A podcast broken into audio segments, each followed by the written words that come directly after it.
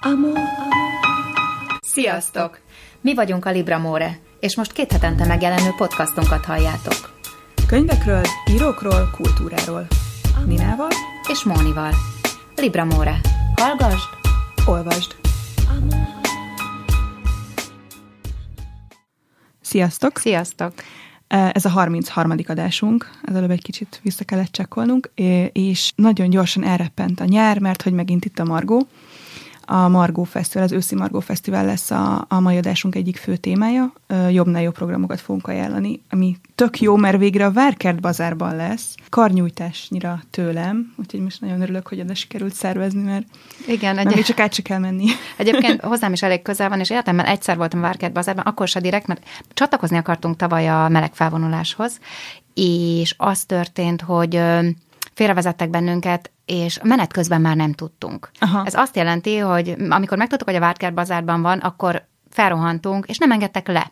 Tehát a melvédről néztük végig a a, a végét, amikor is ott a technóra táncoltak, és ma, majd megőrültem, hogy lemenjek táncolni, de így kaptam egy első lenyomatot, és nagyon kíváncsi vagyok, hogy ott hogy, meg hol, Én meg... pont tegnap voltam ott egyébként a, egy táncszínházi előadáson belül, és belül egyébként nekem is ilyen tök rejtély, mert általában úgy van, hogy van egy ilyen nagyon nagy tér, amit össze lehet különböző kisebb helyekre is nyitni Aha. ott belül, tehát attól függően, mondjuk akarsz egy ilyen mit olyan 200 fős termet, vagy csak egy 50 uh-huh. fős, vagy nem tudom hány fős, de hogy így lehet így játszani ilyen falakkal, és belül ilyen tök hatalmas. De akkor most csapjunk is bele. Ugye négy napos fesztiválról van szó, október 18-án startol, ugye jövő hét csütörtökön, és, és akkor rögtön kezdjük is szerintem a, a 18 programokkal, és ott én kezdek, hogyha jól sejtem, mert fél hattól a nagy színpadon Máté Gábor Színházi Naplók című könyvének lesz a bemutatója, és ez Máté Gábornak a, a, a naplóinak a kiadása, amiket így a próbákról vezet, meg gondolom, hogy ilyen hogyan készülnek az előadások, és ez tökre, tökre érdekesnek tűnik. Utána én jönnék, ajánlom a programot, mert nagyon sokan elmennek. Nyári Krisztiánnak, én nem vagyok nyári, tehát nagy tisztelem tényleg, nem voltam még semmin, amit ő csinált, az a címe ennek a műsornak este héttől, hogy Fenebánja, megesett szerelmes vagyok, és ez annyira vagány cím volt, hogy elkezdtem megnézni, hogy mi lesz benne, és ez magyar kultúrtörténet a legszebb és legfelháborítóbb szerelmes leveleiként hirdeti ezt az egész eseményt, Kossuth-tól egyébként, gondolom. Gondolom én is, és, és tényleg ez olyan szexi volt. Gondoltam, akkor ez lesz a beavatásom nyári Krisztiánhoz, viszont amikor megláttam, hogy Nagy Kálózi Eszter és Rudolf Péter lesz az, azok, akik ö, prezentálják, én egyik nem. Nem. De viszont akkor péntekre átugorhatunk. Ugorjunk át. Azért remélhetőleg sok hallgatónkkal fogunk találkozni. Pénteken... Én kezdek. igen, igen. De lehet, hogy elcsábítalak. Ö, őszintén szóval gondolom nagyon bizarrul hangzik, hogy Rudolf Péter nem Fluor Tomi viszont igen, de Fluor Tomi igen. Délután öttől annyira cuki az a fiú. A Margó Extrában, a világirodalmi színpadon ő fog arról beszélni, hogy hogy milyen irodalmi kötődései vannak, milyen könyvek inspirálták esetleg a dalaira, és hogyan hatottak. Egy vagány passi. És egyébként most akkor én is egy ilyen újonnan, ez viszont szerintem újonnan debula- debütáló program, egy kicsit előreugrok. A, a 24.hu dolgozó szoba című program az minden nap lesz, és pénteken 6 órától Per Krisztián fog beszélni, Mm. hogy hogyan, hogyan alkot. És utána viszont fél héttől én átszaladok Roy Jakobsen a Láthatatlanok című könyvének a bemutatójára. Ugye egy norvég íróról van szó, és a, a Láthatatlanok az egy trilógiának az első része, és ő személyesen itt lesz, úgyhogy, úgyhogy ez tök jó, hogy ő az egyik Komolyan? külföldi. Igen, igen, igen, abszolút. Oh. És még egy esti 8 órai programot is ajánlanánk, a Lugosi Viktória Vándorhomár című könyvének lesz a bemutatója, ugye vele hallhattatok interjút az egyik korábbi adásunkban. És akkor mehetünk is rögtön a szombati napra. Pontosan. Délelőtt 11-kor Légrádi Gergely nélkülem című regényének a bemutatója lesz a vásár színpadon. A fülszöveg felkeltette az érdeklődésem, úgyhogy valószínűleg el fogom olvasni, valószínűleg a, az a sztoria röviden, hogy Miklós, aki sikeres marketinges, egy nap megtudja, hogy Alzheimeres és pedig élete És 40-es csávóról van 40-es szó. pasi, két gyerekkel, feleséggel, és hát, hogy hogy tervezi újra az életét. Úgyhogy ez egy eléggé megrázó élethelyzet lehet. Nem is olvasnám el, ha dokumentum lenne, de regényformában azért, azért Könnyebb- tényleg könnyebb. könnyebb lesz. Úgyhogy ezt 11-től meghallgatom, és utána egy óriási ebédszünet lesz. Neked hánytól van délután az első? A, én valószínűleg kettőre uh-huh. Leticia Kolombáni a Hajfonat című könyvének a, a bemutatójára. Ő is egy külföldi sztárvendég, egy francia uh, írónőről van szó. Az mi, mit lehet róla tudni? Um, szerintem ilyen női, ilyen kortás női uh-huh. francia, három nőnek a, az életét, egy indiai, egy szicíliai és egy kanadai nő életét valamilyen módon összefűző hmm. um, dologról szól a, a regénye, és, uh, és a Kossuth Kiadónál jelent meg egyébként. Van még utána kettő, egy időben, öt, mind a kettő öt órakor lesz. Ugye, amit az előbb említettem, 24 nak a dolgozószoba programja, most ezúttal az Ávada Pál lesz szombaton a vendég, és ő fog beszélni róla, hogy hogyan dolgozik, meg hogyan ír. És ugyanúgy öt órától van Abbas Kider, ő egy menekült, aki Németországba. Igazából arról is szól a regénye konkrétan, hogy hogyan jutott el, tehát ez az egész tragikus ilyen menekülő útvonalnél milyen, nem tudom, megaláztatások, meg ott egyébként nagyon kritikus a német ügyintézéssel is, a, a Pofon az a cím a regényének. És akkor utána már estére ugrunk, ugye? Igen, estére, és belecsapunk a lecsóba. Cserna Szabó, akit általában sajnos, bocsánatot kérek, az állatjelzővel szoktam apostrofálni, de ez óriási bók, fél héttől a nagy színpadon, nem véletlenül ott, új regénye az Abbé a fejével játszik. Őrület, őrület, én már hétfőn a kezemben fogom tartani ezt a könyvet. Úgyhogy a Margóig remélem elolvasom, és a marha bödöcs, ugye ők tök jóba vannak, így ezt a mondatot tudta írni erre a regényről, hogy a sömmi szerzője megírta a mindönt. Tehát, hogy ugye a sömmi volt a, az Igen. előző regénye. És hát sajnos ez fél óráig tudom hallgatni talán, vagy átsúhanok utána veled lehet hétkor Dragomára, uh-huh. aki a rendszer újra Egyébként nem, mert ez fél órás, azt már ugyanúgy a nagy színpadon lesz Dragomán is. De csak fél óra az létezik. Hát de látod, mind a kettő nagy de színpad. De azt elrontották szerintem. Lehet, hogy elrontották, vagy óriási csúszás lesz, de Van, op, op, igen. igen, azt gondolják, hogy Dragomán hétkor rendszer újra. Nem olvastam el, ugye a névre mentem, hogy mi lesz ebben? Ez egy új novellás kötet. Ah, tényleg, igazad azok van. a novellák, amik megjelentek a, a Kubitán. Igen, Szerintem igen. az annak a, a gyűjteménye. Ezt lehet, hogy nem, csak... csak Azért furi, mert azok az science biztos. fiction novellák, és azt nem olvastam, hogy ez science fiction novellák lennének. Mert a, a Kubitán ugye azok azok. Igen, igen, igen. És ugrunk akkor vasárnapra? Ugorjunk, ugorjunk. Én nagyon nagyot tudok aludni, mert fél kettőre megyek te korább. Igen, mert 11-től a Mesék feleségekről és férjekről címmel meseterápiás workshop lesz, és ugye a meseterápia az a mai adásunknak a másik főszereplője a Margó mellett. Emendem gyakorlatilag. Margó és meseterápia. Nina. Úgyhogy nagyon jó, nagyon jól alliterál a két, két program. A Boldizsár Ildikó lesz még a mai adásunk vendége, és, és akkor te kettőtől vagy, vagy fél kettő? Én fél kettő. Én a korai fél kettőtől. Te, te vagy előttem? Én még? utánad Jó. Mm, surprise, surprise, Nádas Péter, nagyon sajnálom című riportfilmje, róla készült riportfilm, ebből is látszik, hogy ez egy nagyon vidám, kacagos indítása lesz az ebéd utáni időszaknak. De hát jöhetsz kézműves foglalkozásra mert Utána? én kettőtől, Regenerálódni. kettőtől arra fogok menni, a nagy színpadon lesz kézműves foglalkozás Murakami Harukival. Hitka Viktória szokta a Geopen könyveknek újabban a, a borítóit tervezni. Ő egy ilyen nagyon jó grafikus alapvetően, és neki vannak egyébként azok a vicces ilyen, amikor biztos tudtok értünk, a tányérokban, meg bögrékben ilyen, ilyen kis feliratok, ilyen vicces poén mondatok vannak. Uh-huh. Azokat ő, oh. ő tervezte, meg ő találta ki és én tavaly voltam már egyébként a tavaly, tavaly őszi Margón is volt egy ilyen geopen, ilyen borító, borítóval lehetett játszani, ilyen nyomdázós dolog volt, tehát ez a full ilyen kreatív, ilyen gyerek, gyerek program.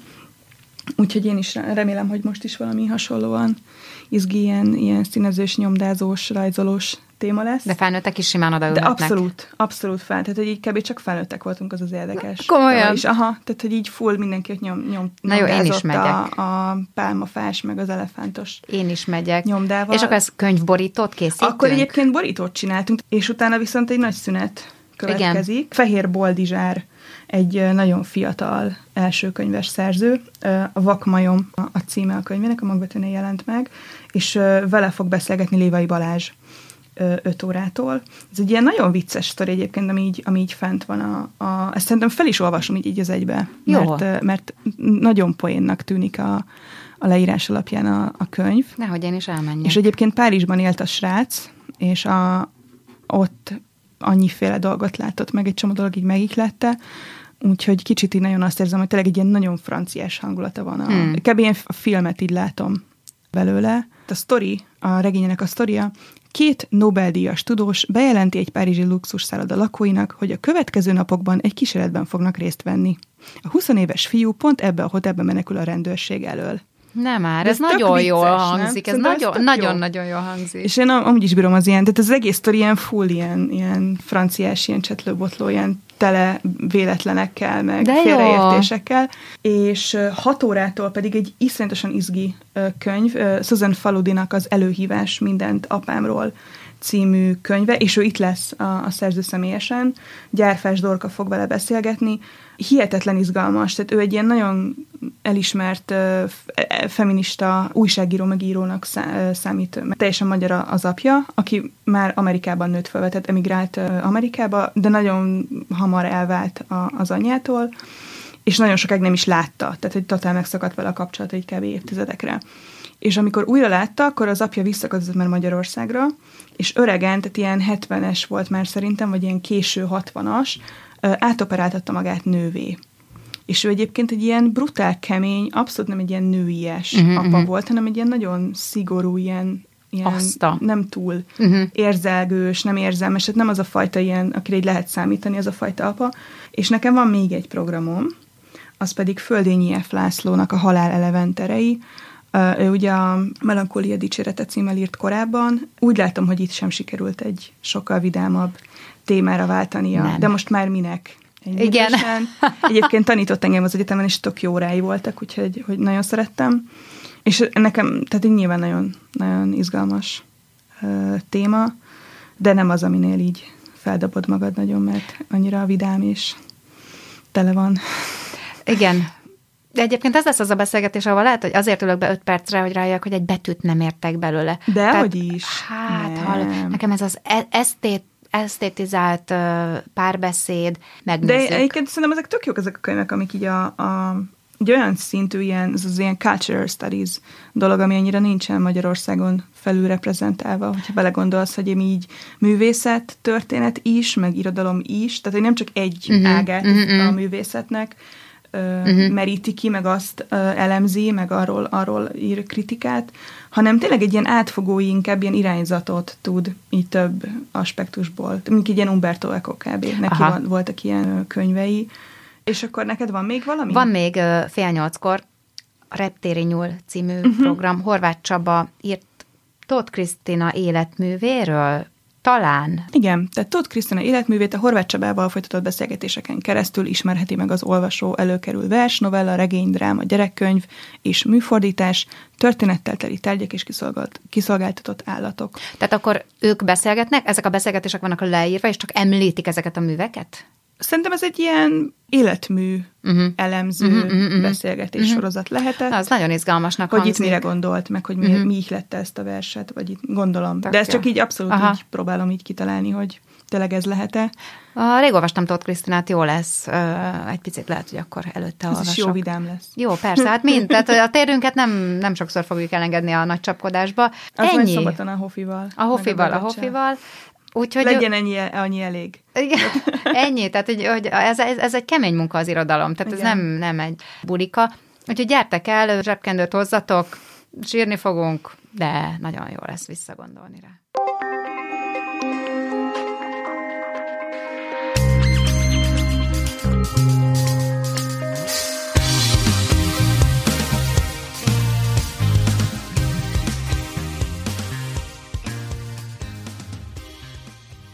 És akkor a másik témánkkal folytatjuk. Boldizsár Ildikó, amint említettem, ő lesz a, a mai adásunknak a vendége, vele készítettünk interjút. Az a cím, hogy Hamupipőke Facebook profilja, meseterápiás esetek, és nekem annyi non-fiction volt mostanában, hogy sajnos biztos, hogy szuper, és, és el is kezdtem az egyiket, de, de, de a non-fictionban nekem az idén azt hiszem, hogy már uh-huh. elég volt. Úgyhogy te voltál olyan aranyos, hogy megcsináltad vele az interjút, és el is olvastad a könyvet. Már igen, tehát nekem nem az első könyvem igen. volt ez Boldizsár Ildikótól. Ugye neki iszonyatosan sok meseterápiás könyve van. Ő a meseterápiának a megalkotója. Abból a szempontból egy tök jó könyv annak, aki, akit érdekel ez a módszer, ez a meseterápiás te, terápiai módszer, hogy tökre összefoglalja a, a módszert is, azt is, hogy hogy néz ki egy foglalkozás, hogy mire lehet eljutni, és azt is, hogy te magadnak egyénileg mire tudod használni a meséket.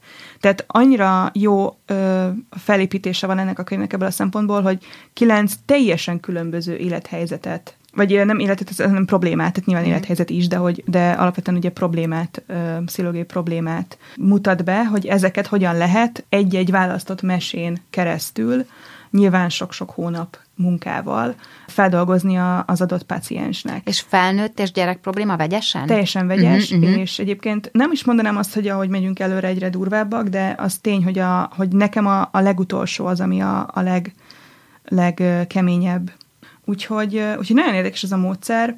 Én azt látom, hogy így nyilván aki ezt így, egy kicsit így, akiről, aki erről hallott, ő látja, hogy ez egy eléggé felfutóban lévő terápiás módszer, meg, meg, meg, meg dolog. Nagyon sokan jelentkeznek ilyen képzésre, iszonyatosan sokan. Na, hát akkor... Úgyhogy, úgyhogy abszolút ajánlom ezt a, ezt a könyvet, meg, meg a, a módszert is és most pedig akkor hallgassátok az interjúnkat. Nagyon köszönöm, hogy eljöttél. Um, azt tudom, hogy még az egyetemi évad alatt kezdtél el mesékkel foglalkozni, és az érdekel engem, hogy hogyan lett ebből az érdeklődésből uh, meset, a meseterapia elmélete és módszertana, hogyan született meg. Hát annyit tudok erről előjáróban elmondani, hogy nem úgy, hogy ültem otthon egy szobában, és akkor kitaláltam, hogy lesz egy ilyen, hogy meseterápia, vagy hogy lesz egy ilyen terápiás eljárás, hanem ez valóban egy olyan terápiás módszer, amely ízig-vérig terepen született meg, és még amikor csináltam körülbelül 5-6 évig, akkor sem tudtam, hogy ez a neve. Ezt úgy kell elképzelni, hogy az egyik gyermekem elég súlyosan megbetegedett, és elég reménytelen helyzetbe kerültünk. Én, mint anyuka, és akkor éppen a Magyar Tudományos Akadémia aspiránsa, aki meséket kutat, annyit tudtam neki segíteni a, a támogató anyai jelenlétem mellett, hogy mesét mondtam neki folyamatosan, mert akkor eltereltem a figyelmét a fájdalomról, legalábbis én azt gondoltam, hogy ez történik, hogy elterelem a figyelmét a fájdalomról, hogy egy kicsit megnevettetem néha, hogyha viccesebb a mese, és hát volt, amikor reggeltől estig meséket mondtam. De célirányosan választottál Nem, nem, nem, nem, nem, nem, nem, nem. Tehát ez volt a lényege, hogy egyáltalán semmi célirány, amelyik könyv a kezembe akadt, mm, és akkor olvastam a meséket, főleg néha fejből is meséltem, de azt akkor annyira még nem tudtam. Ne, hát nem is szaporítanám erről a szót tovább. A lényeg az, hogy volt egy pillanat, amikor az egyik mesére nagyon furcsán reagált, úgy, ahogy más mesére soha. Hm. És ez akkor engem nagyon meglepett, mert, mert elkezdett, öt éves volt egyébként a gyermek, elkezdett sírni, jobban izgult, mint máskor, szorította a szoknyám szélét, teljesen felzaklatódott. Én csak ezt konstatáltam, hogy hú, mi történik a fiammal. Aztán újra és újra ezt a mesét kellett elmesélni, újra, újra. Na, hát a vége az lett, hogy nagyon hamar pár napon belül megfordult az állapota, javulás állt be a betegségében, és, és akkor néhány hét alatt meg is gyógyult, viszont akárhányszor visszaesett, mert még sokszor esett vissza, mindig ezt a mesét hm. kérte. Ez még mindig nem tudtam, hogy a mesének köze van a gyógyulásához, tehát azt gyorsan megjegyzem, hogy ilyen nem volt bennem ilyen összekapcsolódás, uh-huh. hogy akkor a mese segített. Örültem, hogy akkor most egy megfelelő kezelést kapott, egy megfelelő gyógyszert, egy megfelelő kórházban, és hálám jeléül én ebbe a kórházba elkezdtem bejárni, mesélni. Aha, aha. Tehát így kezdődött, hogy én akkor évekig jártam karitatív alapon aha. kórházba mesélni, és, és akkor tapasztaltam ugyanezeket a jelenségeket más gyerekeknél uh-huh. is, mhm. hogy bizonyos mesékre másképp reagáltak. És akkor ezt is csináltam 5-6 évig. Innen indult, amikor, amikor, amikor úgy elkezdtem figyelni, hogy akkor melyik mesére mhm. reagálnak. Uh-huh. És hogy akkor amilyen betegsége van, az összefügge vajon, hogy erre a mesére reagál. Hogy, hogy az altatás előtt álló gyerekeket miért az érdekli, hogy a csipke rózsika hogy ébred föl. Uh-huh hogy a, a mandula műtétes gyerekek miért azt a mesét kérik, hogy a hófehérkének hogyan jön ki az alma a torkából, Aha. hogy a lázas gyerekek miért reagálnak jól a vizes mesékre. De hát ez, ez hosszú-hosszú évek alatt, és tényleg sok-sok megfigyeléssel alakult ki, de akkor sem a meseterápia, hanem egyáltalán az az elképzelésem, vagy előfeltevésem, hogy a mesékkel, a történetmondással lehet befolyásolni mm, fizikai uh-huh. betegségeket is. Hát ez nyilván mondjuk így boszorkányégető gondolatnak számított annó, és nem is volt ezt, ezt nem, nem mindjárt egy ováció fogadta a szakmai berkekben az ilyenfajta megállapításokat, de aztán úgy sorra jöttek a, a további terepmunkák, a börtön, a, a transzplantált gyerekek, a, a nagyon súlyos betegek a mosolyalapítványnál, az állami gondozásban lévő gyerekek, a vak és látássérült gyerekek, a, a börtönben lévő gyerek, eh, szülők gyerekei, tehát de, de az élet tolta elém a, azokat a, a, a, a súlyos és tényleg megfordíthatatlannak látszó mm, helyzeteket, amelyekben nagy szerencsémre dolgozhattam mesékkel. És így gyakorlatilag egy ilyen 15 év terepmunka után jutottam el odáig, hogy akkor átgondoljam, hogy mi történik, hogy mit is csinálok, hogyan is csinálom, és hogy ebből e, akkor az átgondolás során, ami két évig tartott, e, született egy könyv 2010-ben, gyakorlatilag 8 évvel ezelőtt, és ez a könyv már mondjuk tekinthető a meseterápia alapjának, Noha ebben a nyolc évben maga a módszer is, és a, a, a gyakorlati része is rengeteget fejlődött és változott.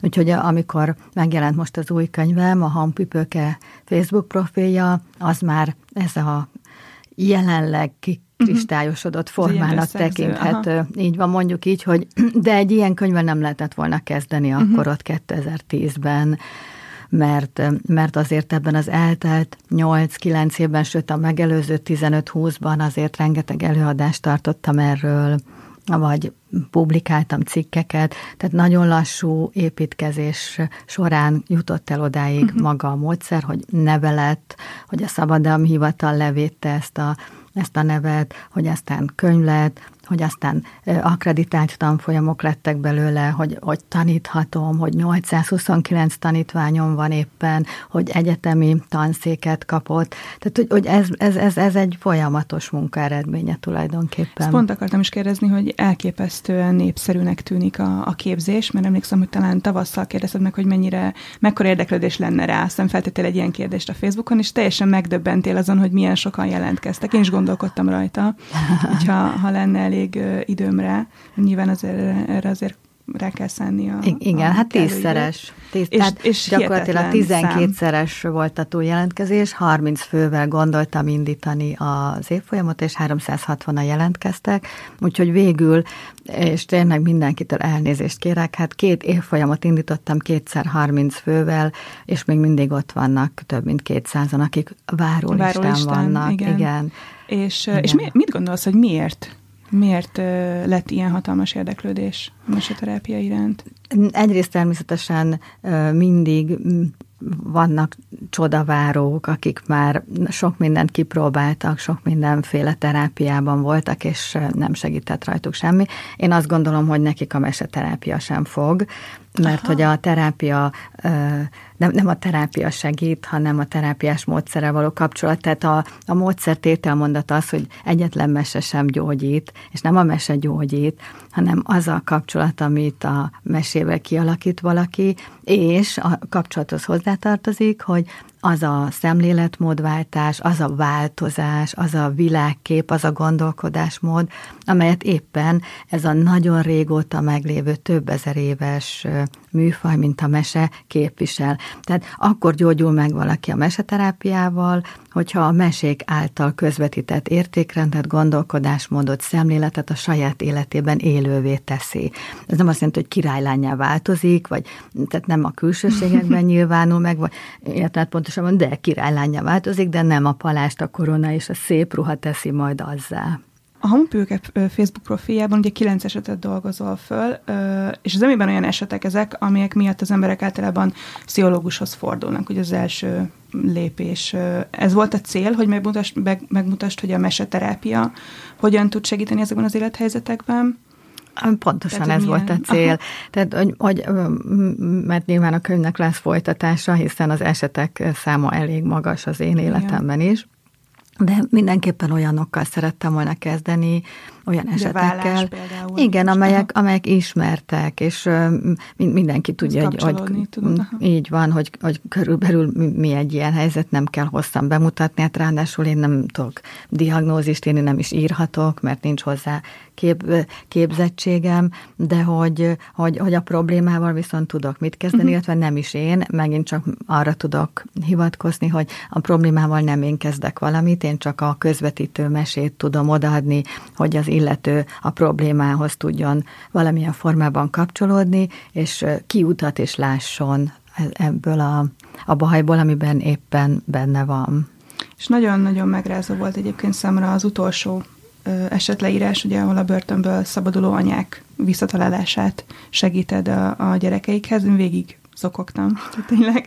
És, és ugye úgy tudom, hogy te rendszeresen is tartasz ilyen foglalkozásokat, tehát ez nem egy egyszeri alkalom volt. Neked is az a legmegrázóbb terápiás szituáció? Vagy vannak azért ennél sokkal nehezebben feldolgozható, számodra nehezebben feldolgozható? Mm-hmm. Hát mindegyik szituáció megrázó, csak amikor ott van az ember, akkor ezt nem engedheti igen, magának, igen. hogy megrázódjon. Hát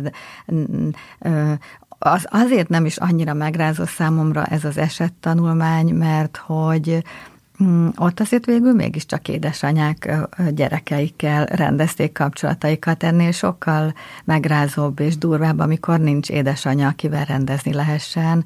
Tehát az állami gondozásban lévő gyerekekkel végzett öt éves munkám alatt voltak a legmegrázóbb pillanataim. Tehát olyan gyerekek, akik, akiket utána nem tudok leültetni az anyukájával, apukájával, hogy valamit rendezenek, mint a börtönös esetekben ez látható volt olyan gyerekek, akik kutyaolban voltak tartva, uh-huh. kutyaláncon, vagy hamutartónak használták őket, és tele vannak égésnyomokkal. Tehát azért, azért, azért minden eset megrázó, minden sors megrázó, és minden sorsot, minden életet mm, a maga kontextusában kell vizsgálni, és gyakorlatilag minden lelket a saját útján kell vezetni, hát nehéz, ne, nehéz, nehéz, nagyon-nagyon-nagyon nehéz élethelyzetek vannak. Mi a tapasztalatod? Vissza lehet találni a névmesékhez azoknak is, akik mondjuk csak Disney nőttek fel, mondjuk az én generációmtól. Én még nem, nekem nagyon sokat meséltek a szüleim, de, de azt gondolom, hogy a, a nálam fiatalabbak, mondjuk az ilyen mostani 18-20, talán még a korai 20 éveseknél is egyre inkább jellemző az, hogy, hogy gyerekkorukban mese helyett a tévé, tévé mesélt nekik, nem a szüleik. Ebben teljesen igazad van. Jó terep nekem most az EGRI Eszterházi Károly Egyetem, ahol most már egy tanévet tanítottam, és pontosan ilyen fiatalok érkeznek, 18-21 éves fiatalokat tanítok, és hát mivel engem oda azért hívtak, hogy a mesékkel dolgozzam, azzal is dolgozom, de hát már rögtön az első órán tapasztaltam, hogy semmilyen tudásunk nincs a népmesékről. A Walt Disneybe kitűnőek, és én nagyon szorgalmasan és rendesen végig is néztem az összes filmet, amit ők megmutattak nekem, hogy nekik ez a kedvencük. Mert szerettem volna tudni, hogy hogy vajon, ha ezeknek a filmeknek megtalálom a, a, a szövegszerű alapját, tehát azt az alapmesét, amelyből ezek a filmek készültek, és azt elmesélem nekik, uh-huh. akkor mi lesz a különbség. Uh-huh. És uh, csodálatos volt, ahogy ahogy először nem, nem is akarták ezt hallani, vagy, vagy, vagy tiltakoztak, és aztán amikor összekapcsolódtak lassan a szöveggel, némi terápiás rásegítéssel, eh, akkor, akkor annyira elbűvölöttek, hogy, hogy ki tudták mondani, hogy ez mennyivel mélyebb, igazabb Aha. és szebb találkozás a mesével, mint a filmen látva. Úgyhogy vissza lehet ezt tanítani, de nem könnyű, és hát nekem is egy évig tartott. Tehát az, az év végére jutottak el odáig, hogy már ha választani kellett, nem filmet néztek, hanem elolvastak uh-huh. egy történetet ez, ezt én óriási eredménynek gondolom. És a mai, gondolom, akkor minden mai szülőnek azt tanácsolod, hogy minél többet meséljen népmeséket, mert igen, a, hát nem is tanácsolhatnék mást, hogy, min, hogy minél, minél többet. És most nem is a népmeséken van a hangsúly, hanem a történeteken, hogy a történeteken keresztül is tanulja meg a gyerek végig gondolni saját magát. Egy történet, egy hős legyen viszony, viszonyítási alap a számára, vagy akár mondjuk így ad abszurdum, egy példakép. Azok a gyerekek, akik állami gondozásban hallgatnak meséket, a mesékből választanak hősöket, példaképeket, olyan referencia személyeket, akik valamire meg tudják őket tanítani, hiszen nincsen példaadó családi hátterük, ahol ezeket a mintákat elleshetnék, vagy valaki megmutatná nekik. Ugye több tízezer mesét ö, olvastál már ö, életed során, illetve hall, hallottál életed során. Van még olyan, amire rácsodálkozol? Valami olyan történetszál, vagy olyan motívum, amit, ami soha sehol nem láttál még, mondjuk mostanában találkoztál. Minde, mindegyikre rácsodálkozom. Hát olyan végtelenül gazdag a változatoknak a száma, hogy, hogy én azért talán tényleg elégedett vagyok azzal, amit csinálok, hogy nem szűnt meg bennem sem a rácsodálkozás öröme, sem a kíváncsiság. Tehát minden szöveggel való találkozás egy hatalmas öröm. Hát a legutóbb épp ma reggel volt, egy tanítványom talált egy olyan mm, katalán mesét, hm. amely egy hófehérke változat, de a hófehérke változatnak egy egészen különleges és nagyon talányos változata, és hát ötször olvastam el egymás után, és mindig éreztem ezt a rendkívül izgalmat, hogy valami kincsre bukkant és mi, ez a. Ami, ami más a... A Hát, hogy a, a, például az, hogy a, a, a, az előzött lány, itt is van egy mostoha, akinek Aha. van egy tükre, de az előzött lány is ugyanúgy ki kell venni a szívét, máját, uh-huh. tehát az előzés az megtörténik, és ez a lány nem a törpékhez kerül, uh-huh. mint a Grimm hanem a, a rabló, rablótanyá, uh-huh. egy rablótanyára bukkan, és ahogy ő kialakítja a rablókkal a kapcsolatát, ilyen nagyon finom, elképesztően finom szálakon úgy, hogy végül is úgy fogadják testvérükké, hogy teljes védelmet élvez. Egy barlangba laknak ezek a rablók, ahova úgy kell bemenni, hogy amikor azt kiáltjuk, hogy Petrezselyem, akkor kinyílik, amikor meg azt, hogy Fodormenta, akkor vissza lehet Aha. jönni, és hát ez ugye már a szezámtárújból ker, kerül igen. be, és akkor, hogy a mostoha hogyan pusztítja el, és hogyan találja meg a folyón egy üvegkoporsóba, vagy egy faládába, bocsánat, nem is üvegkoporsóba, faládába zárva a királyfi, és hogyan jön rá, hogy, hogy, hogy miként lehet életre kelteni ezt a lányt. Tehát na, nagyon Ez izgalmas. fantasztikus, hogy vannak olyan elemek, amiket, amik, amiket átvettek a, az általunk ismert hófehérkéből, és valami meg teljesen más. Tényleg nagyon izgalmas. I- igen, és ezzel megváltozik ám a jelentése. Tehát, hogy, hogy a, hát hogyha már ennyire belekérdeztél, akkor is ez ennyire friss élményem, hogy néhány órával ezelőtt történt, hogy ugye a, hó, a hófehérkének az üvegkoporsóból, a torkából kell, hogy kipattanjon igen. a, a, a az alma. Az alma, alma igen. vagyis, hogyha ezt terápiásan fordítom, akkor valamit meg kell tanulni, mondjuk kimondani, vagy uh-huh. el kell távolítani a torokból azt az akadályt, ami ott van. Na ebben a változatban a a középső új, újra húzott gyűrű egyébként, ami a, ami a, a szív ujja, tehát a középsőjünk az a szív ujja, tehát a szív újra húzott gyűrű az, ami halálba vitte ezt a lányt. Na most, amikor a, a férfi, a királyfi lehúzza a szív ujjáról a, azt a gyűrűt, akkor kell életre a nő. Tehát ez tök mást jelent, Teljesen, nem? Igen. Tehát azt jelenti, hogy a szív van elzáródva, nem a megszólalás, igen, hanem a igen. szív, és hogy a szív útja előtt az kell. Érzés, így, így van, az, az érz, és hogyha hát nyilván, eh, hogy melyiket milyen mm, kliensnek mhm. adnám, az már ennyiből is kiderült, mhm.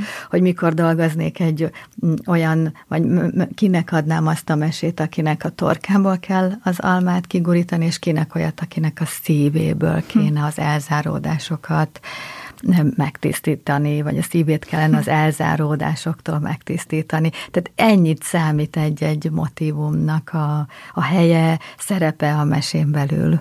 Fantasztikus. Egy utolsó kérdésem lenne még, ugye nagyon sokat utaztál az elmúlt hónapokban is, hogyha jól láttam, elsősorban szigeteken jártál. Ez, a, ez egy közelgő kötetednek a, a témájához gyűjtöttél uh, meséket?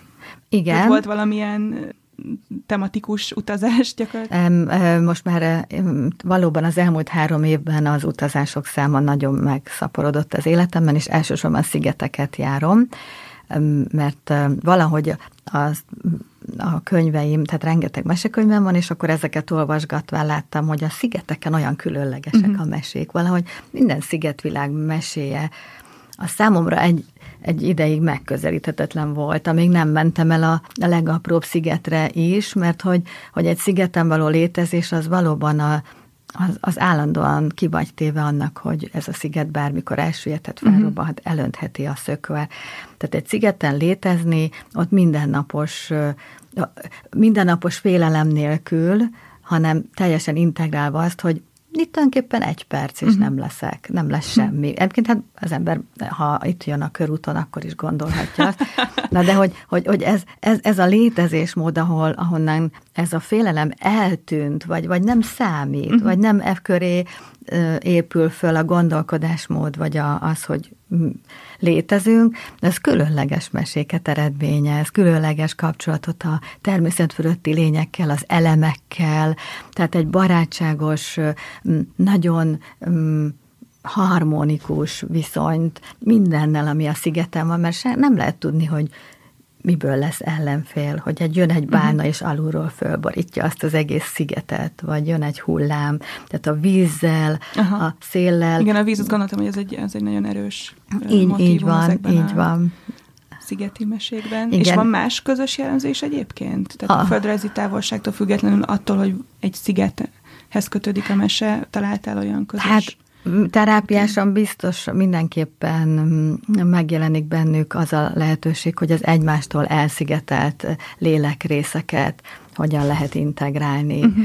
Tehát, hogy, hogy, hogy mi az, ami leszakadt. Én tényleg egy ilyen nagy szigetrajongó vagyok, de mi az, ami, ami, ami leszakadt a szárazföldtől, uh-huh. és akkor hogyan tudom azt mégis hozzákapcsolni ahhoz, ami most ezt nem látják a hallgatók, de mhm. azt mutatom, hogy idézőjelben, ami szárazföld. Uh-huh. Tehát hogyan tudok az érzések között, a gondolatok, a hangulatok, a fájdalmak, az örömök között valamiféle egyensúlyt megteremteni, olyan egyensúlyt, amit ezeken a szigeteken zsigerileg meg uh-huh. lehet tapasztalni. Uh-huh. Tehát ami miatt én a szigetek nagy rajongója vagyok, az egyensúlynak az elképesztő jelenléte, elemek igen, és érzések között. Mert igen? mi is mostanában egyre többet jártunk szigetekre nyaralni, és tényleg Madeirán például egészen. Na, azzal van. kezdtem. Nem, nem tapasztaltam sehol máshol na, még azt a fajta. Na, én azzal ott, ott tapasztaltam meg először, és onnantól lettem szigetfüggő.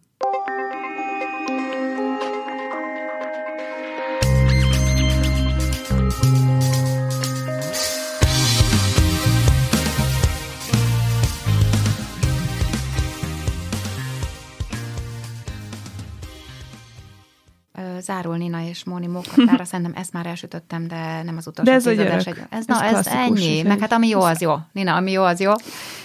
Következő adásunkban két hét múlva sok mindenről lesz szó, de az interjúnk Pamela Druckermannel készült, Bonjour Madame címmel a Kortalan nők kézikönyve jelent meg tőle. Én nem gondoltam, hogy valaha közöm lesz egy ilyen könyvhöz, én magam vagyok Miért a kortalan, nők vagyunk Ennyi, egyébként. meg te is. De mindegy, viccet félre, ez egy nagyon érdekes interjú lett, szerintem mind a hárman lepődtünk meg dolgokon interjú közben, ez lehet, hogy hall, ha, hallani is fogjátok néha, nem is. Igen, ugye annyit még elmondunk róla nagyon gyorsan, hogy ő egy amerikai írónő, aki Franciaországba költözött kb. 15 éve, és azóta is, tehát kb. olyan, mint hogyha a Carrie Bradshaw ott maradt volna az utolsó Egyébként évadban igen. Párizsban. Talán egy Tehát kicsit ez a, igen, kicsit azt az élethelyzetet lehet így elképzelni szerintem így vele kapcsolatban. Igen, csak ő többet kutatott, és nem cipőboltban. Igen, Úgy, úgyhogy majd ő lesz a vendégünk, és még nagyon sok más téma is lesz igen. az adásunkban. És azért a Margon, ha megláttok bennünket, két nagyon-nagyon Libramor és fejet, akkor gyertek oda, és ígyunk egy fröccsöt. Sziasztok! Sziasztok.